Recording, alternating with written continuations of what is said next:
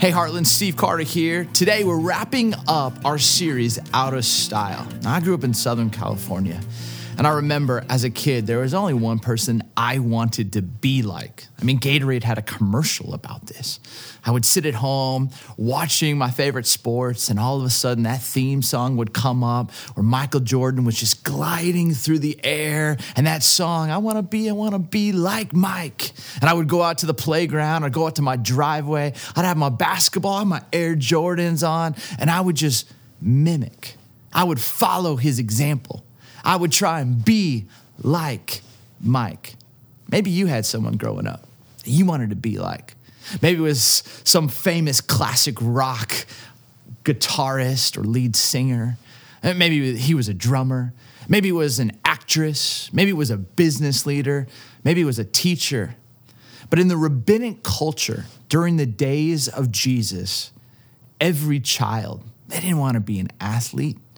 They wanted to be like their rabbi, their teacher. And what's amazing is in 1 Corinthians chapter 11, Paul, who we know is an apostle, this one who was sent out to, to go and make disciples, was a rabbi. And this rabbi had some incredible things to say. 1 Corinthians chapter 11, he says this Follow my example as I follow the example of Christ. It's a powerful phrase. I mean, any leader who can say that, any Christ follower who can say that to another person, hey, follow me as I follow Christ. Watch how I live, follow that, because if you do that, you are going to be like Christ. Just like I would go out into the driveway and I would kind of do a double pump like Jordan, what Paul was saying is watch how I showcase patience. And if you do this, you will be more like Christ. Watch how I extend grace and mercy. You do this, you will be more like Christ. See, as a kid growing up, the synagogue would teach you how to become like your rabbi and to not just know what they knew, but to be like them and how you lived your one and only life. And Jesus goes out to kind of find disciples. He finds a whole bunch of high school age students. Some of them are working as fishermen. Uh, some are doing some odd jobs. And he looks at them and he says in Hebrew, Leachrai. What he's saying is, come follow me. He's not saying, hey, come follow me where I go, but he's saying, come follow in my yoke, my teaching, my way of living. Come follow and become. Become. Become like me. In this day and age, I believe more than ever what's gone out of style is becoming Christ like. Uh, some scholars will call this Christoformity, becoming conformed in the likeness of Christ becoming like Christ in the way we engage with difficult people, becoming like Christ in the ways that we choose grace and truth and peace and forgiveness, becoming like Christ in the ways that we welcome everyone to our table, becoming like Christ has gone out of style. Uh, we, I think, in many ways, for many of us, have become more shaped and formed by our news outlets, by what we watch, not by our rabbi, not by our teacher, not by our pastor, not by our mentors, not by spiritual leaders, but by news anchors, by bloggers, by people on social media.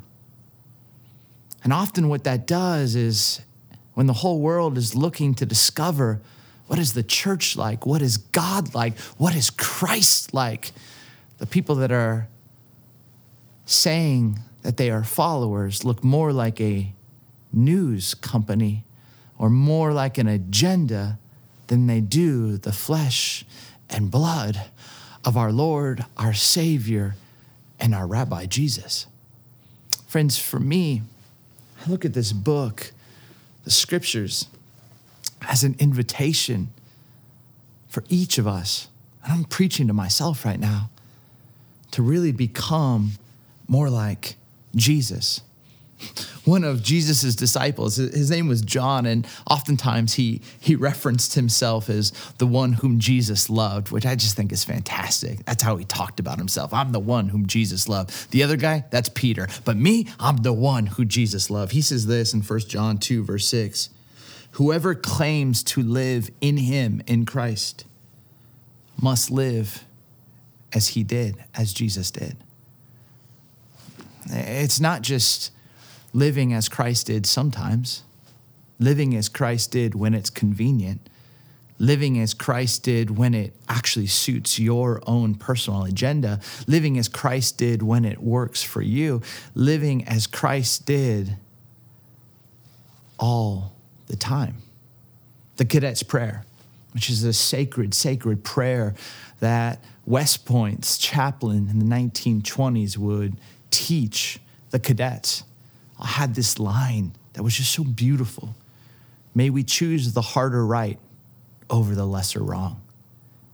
That's what I believe that John is getting and referring to. Whoever claims to live in him must live as Jesus did. And Jesus was the master of manifesting the harder right over the lesser wrong.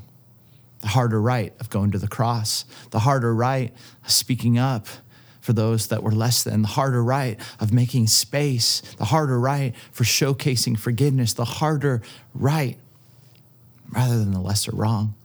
That's what it means to be Christ like. But if you're like me, there were moments in my driveway or moments in at the park or moments even in a basketball game, high school or college where I could really say aspirationally, I want to be like Mike. I want to be like Michael Jeffrey Jordan, born on February 17th in 1963. I could tell you all the facts about Michael Jordan. I could tell you stats. I could tell you about how he met his first wife, Juanita. I could tell you about his kids. I could tell you about his house in Chicago. I could tell you about how they designed his shoes. I could tell you stories after stories after stories about Michael Jeffrey Jordan. But if you had to ask me, Steve, have you ever met him? I'd say, no. You know what we call those people? We call them stalkers. Stalkers.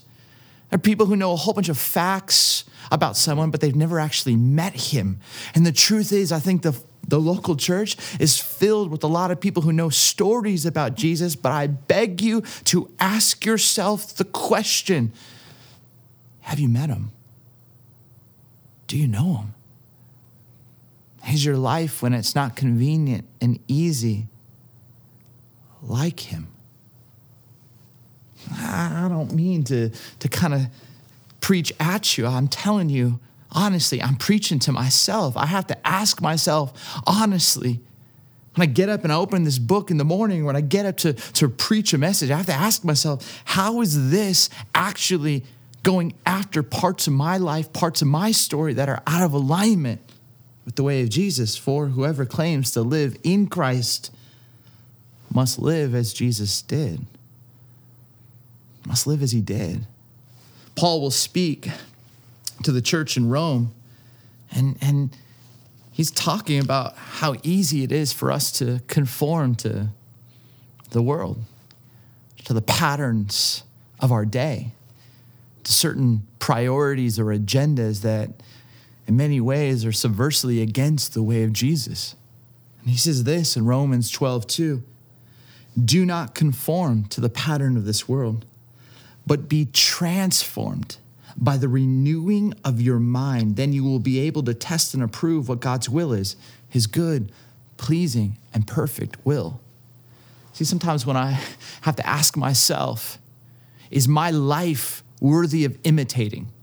If someone did not have this book, the Bible, and all they had was Steve Carter's life, what would my life tell them about who my God, my Christ, my Lord, my Savior, my Rabbi is really like.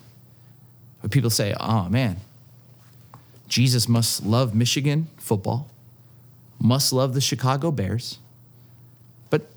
In all honesty, what would my life say about forgiveness, about humility, about transparency, about unconditional love, about patience, about grace, about telling the truth, about being the and doing the harder right? Would my life proclaim what I actually believe?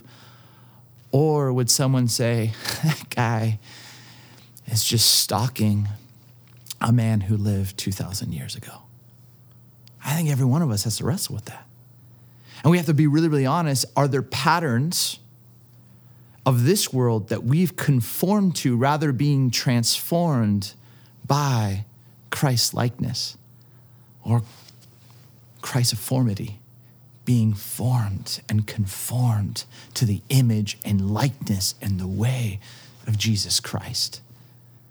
As one of your pastors, I want that for you. I want when someone sees you, that they would see what Jesus is all about. One of my favorite authors is a man by name by the name Henri Nouwen. And Henri uh, was a professor for a long time at Yale. He taught some classes on religion and spirituality. And one day, a former student who happened to be back in town decided to sneak into one of Henri Nouwen's classes. He loved Dr. Nouwen. At the end of the class, this former student walks down front and says, Dr. Nouwen, hey, I know this is crazy. I took your class a few years ago. I loved your teaching, but I just just wondered, um, are you free for lunch or coffee this afternoon? And Dr. Nouwen had had a cancellation earlier that morning. Goes, craziest thing, I, I actually free. And so they end up going to grab lunch. They, they sit out at a picnic table. They talk for about 60 minutes. Towards the end of the conversation, this former student looks at Dr. Nouwen and says, Dr. Nouwen, when I'm with you, I feel as if I'm in the presence of Christ. Those are powerful words. Those are powerful words. But that's what this former student felt when he was with Dr. Nouwen. And Dr. Nouwen, without skipping a beat, quickly responds, My son, it's the Christ in you that recognizes the Christ in me. Friends, what I long for is that when people leave your presence, people would know who you are trying to be like. Not a sibling, not a coworker, not someone in Hollywood, not some amazing athletic superstar.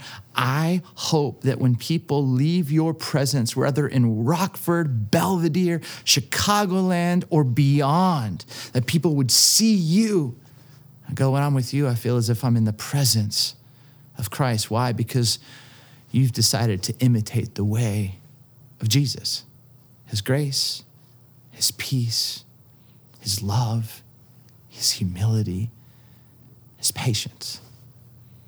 Friends, uh, one of the prayers I often pray is around this idea of Christ likeness. I usually will start and want to invite you to join me but the simple way is I'll sit and I'll just have my hands open.